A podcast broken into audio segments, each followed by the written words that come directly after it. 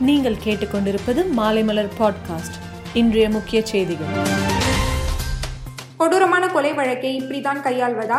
உத்தரப்பிரதேச அரசு பொறுப்புடன் நடந்து கொள்ள வேண்டும் என்று லக்கிம்பூர் வன்முறை குறித்து விசாரணையின் போது உச்சநீதிமன்ற நீதிபதிகள் அறிவுறுத்தினர்.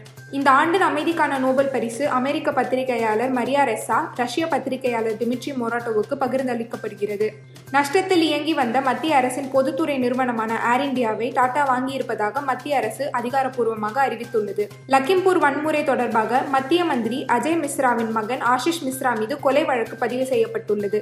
இன்று விசாரணைக்கு ஆஜராகாத அவர் நாளை ஆஜராக இருக்கிறார். தஞ்சை அரசு மருத்துவமனையில் பிறந்த நாலு நாட்களே ஆன பெண் குழந்தை கட்டப்பையில் வைத்து கடத்தப்பட்ட சம்பவம் அதிர்ச்சியை ஏற்படுத்தியுள்ளது.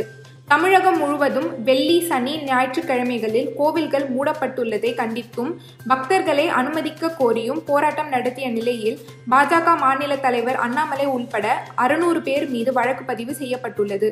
சொகுசு கப்பல் போதைப்பொருள் விருந்து விவகாரத்தில் கைது செய்யப்பட்டுள்ள ஷாருக் கான் மகன் ஆரியன் கானுக்கு கோர்ட் ஜாமீன் வழங்க மறுத்துள்ளது. இந்தியாவை வீழ்த்தினால் பாகிஸ்தான் கிரிக்கெட் போர்டுக்கு தொகை நிரப்பப்படாத காசோலை தருவதாக மிகப்பெரிய முதலீட்டாளர் ஒருவர் தெரிவித்துள்ளதாக அந்நாட்டு கிரிக்கெட் போர்டு தலைவர் ரமீஸ் ராஜா தெரிவித்துள்ளார்.